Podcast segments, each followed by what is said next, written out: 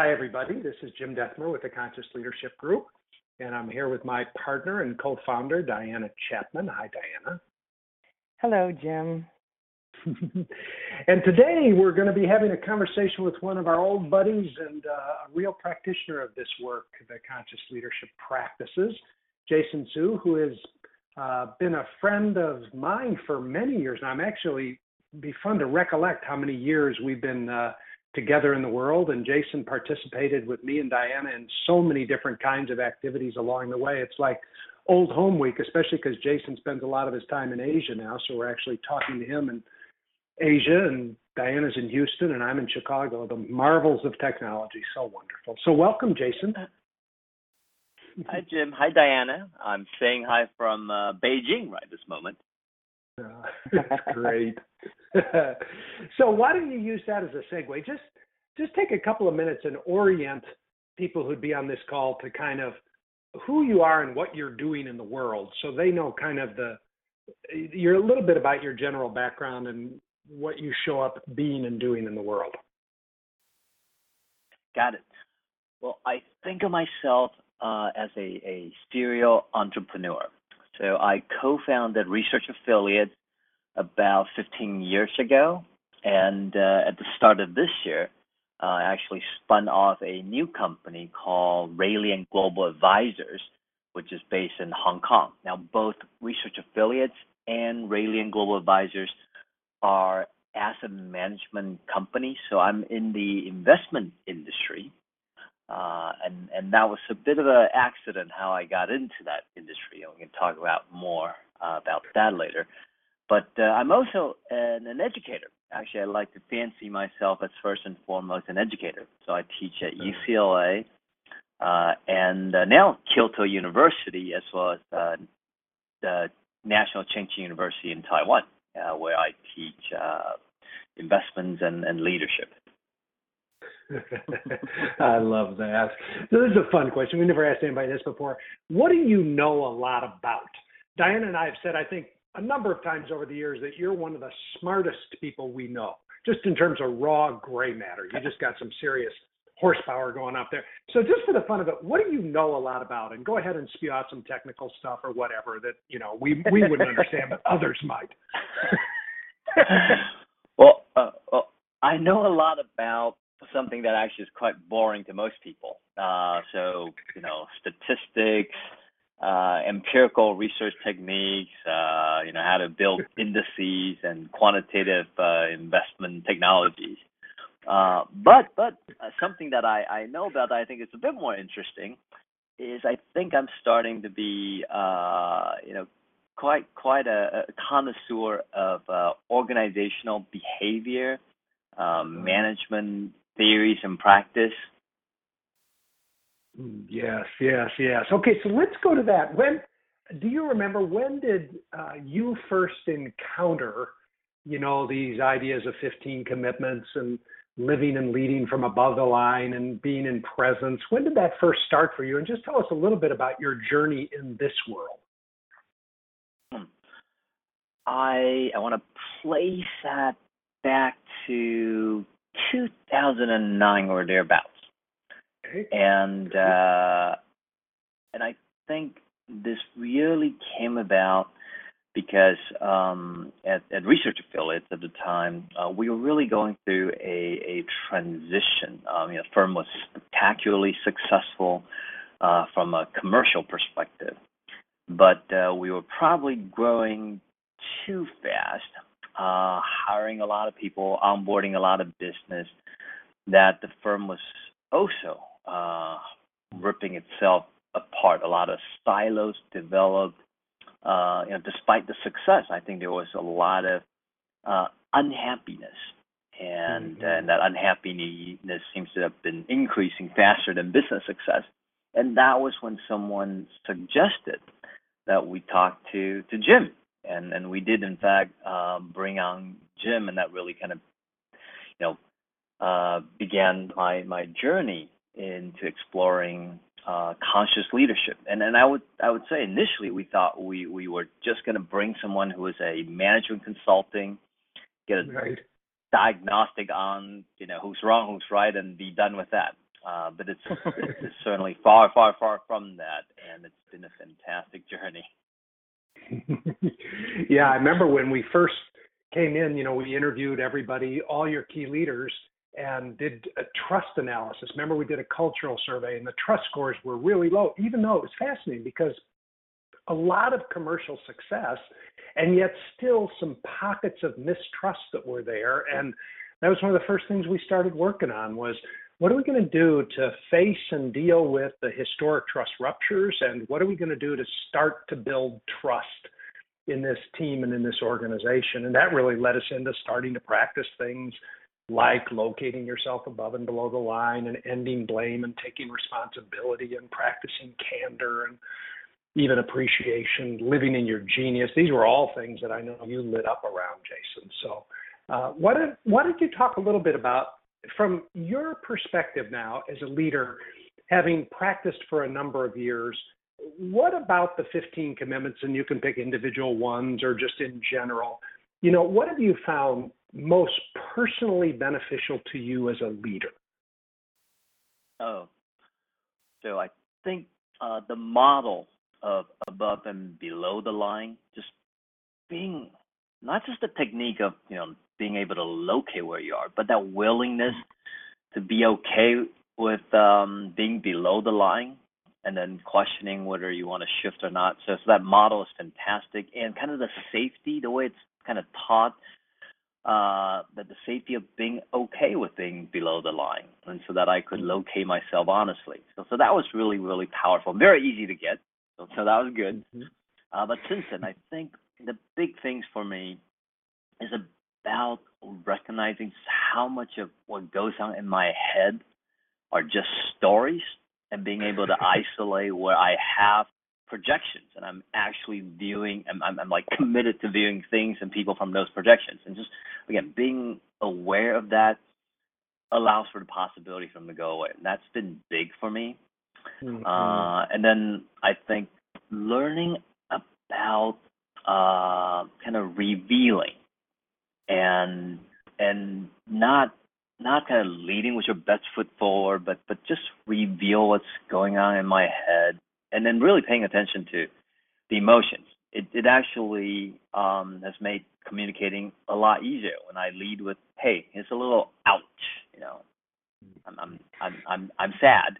It's, it's it's actually made conversations so much easier, and uh, people are so so much more willing to engage when you come at it from a I got an ouch rather and you come at it with you know a judgment or pretense to be uh, to, to, to be arguing about some kind of content.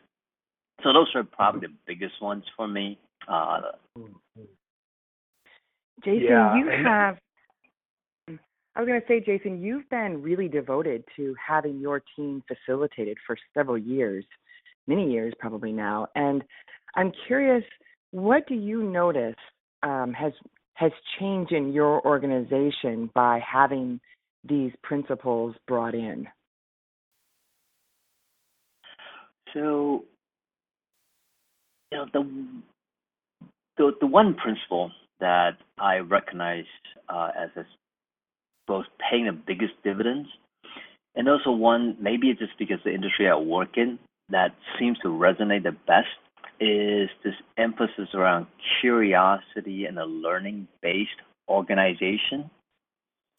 Uh, this is something where I think people immediately see uh, the dividend of, of, of kind of that shift toward learning uh, and away from blame.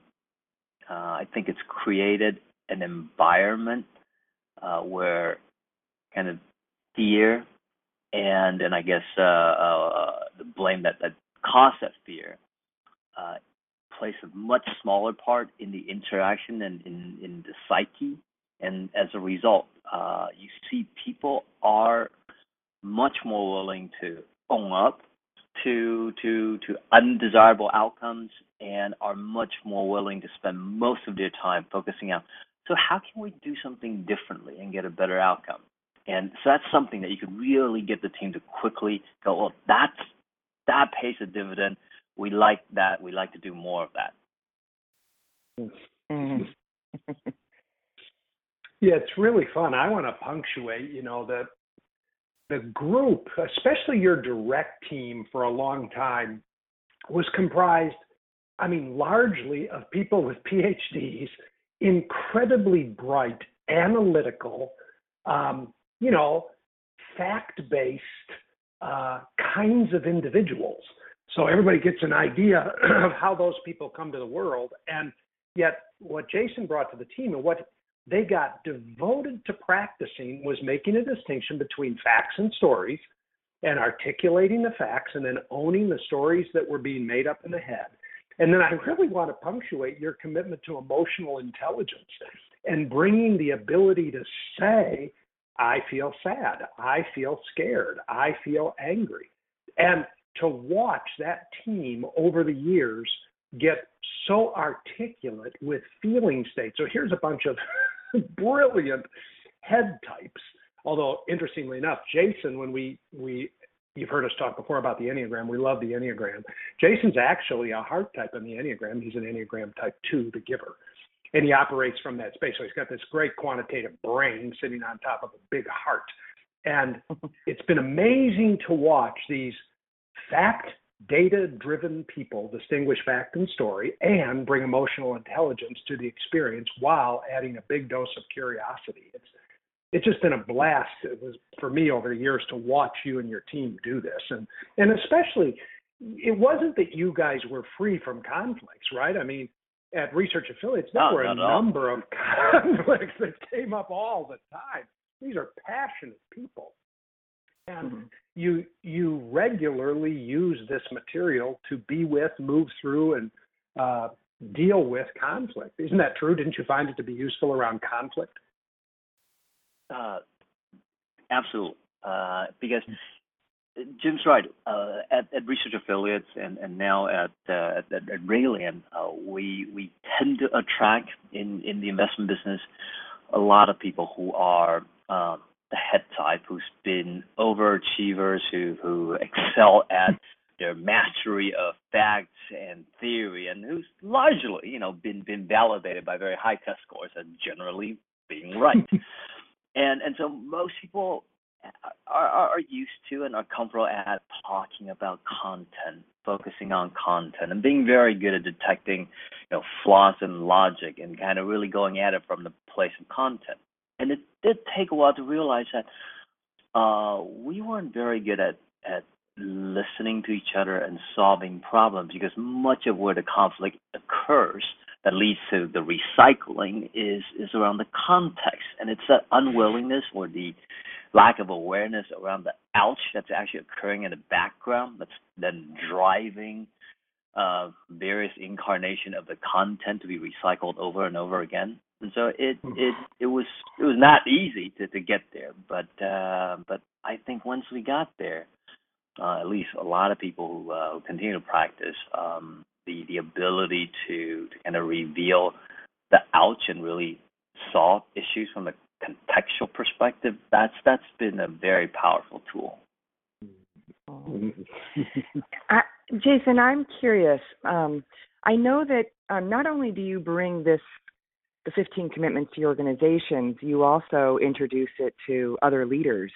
Um, it, that's something that sounds, you know, as an educator, you seem passionate about educating other leaders about this work as well. And I'm curious, both in your organization and as you see other leaders learn this, is there anything you've been surprised about um, as people are incorporating these commitments? Well, first of all, I guess my, my big surprise is uh, how many people already practice and naturally gravitate to conscious leadership. You know, I, I think particularly as I'm in Asia, uh, where where Zen Buddhism has, you know, uh, uh, quite a bit of sort of influence. It's almost part of the culture uh, you do see people gravitate naturally to the principles and the practice of conscious leadership. Uh, and so, so I, was, I was already very surprised by just how many leaders are talking about it and very open to it uh, when I when I sort of share my own experience and then and, and, share the book.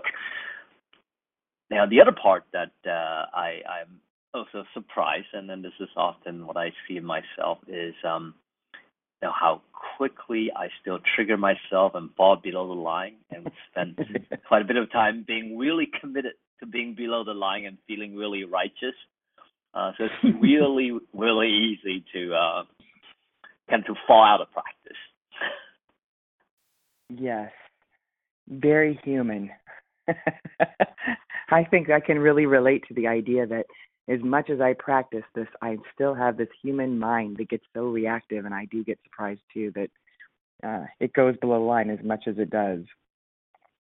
I guess another thing that surprises me is, um, uh, you know, there, there's I, I, I I've run into people who I I I know they're really intelligent and, and great people, but uh, but there's tremendous resistance to to the practice and to the idea, and that that surprises me, uh, and uh, I guess disappoints me. So I just want to report that.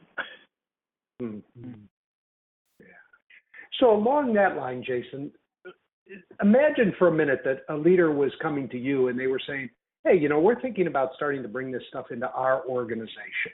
And they said, you know, from your experience, what advice or tips or coaching would you give us about how to go about bringing it into our organization? What what things come up for you having you know been a practitioner for this many years? So, uh, the one thing that pops into my mind is it is really helpful to to have a coach because I've I've tried to do this, you know, as as as a leader, as a manager. And I think that that isn't always the most effective way because you know sometimes you're in the trenches, sometimes you're you're the other side of that conversation. So you know if you're trying to coach and player at the same time, sometimes doesn't quite inspire trust, and sometimes mm-hmm. it, it, it doesn't quite have the the that effect. Right? You know when it, it's actually nice a gym session to have someone who's just there to hold space and then to let um, two people have a conversation. So in my experience, having a coach helps tremendously, uh, even if that coach is just sitting there watching a conversation. So that's kind of a, a, practical matter. The other, the other one, and, and this is the biggest one, is um, the leader has to model it and live it. Uh, it can't be a wow, you know, I, I, I like the payoff from having a conscious organization. And uh, my way to get there is to outsource it to someone else to, to bring that to life, so I can benefit from the payoff and not have to really practice very hard. That that doesn't that doesn't seem to work. And then another thing is um, it's it's easy, and and you know as as managers uh, we're we're we're we're all master manipulators, and it's just sort of easy. And we gotta you gotta watch out for this. You know, don't don't use this as a tool to you know kind of get your way because it's very easy to bend it and to practice it just as another tool to manipulate.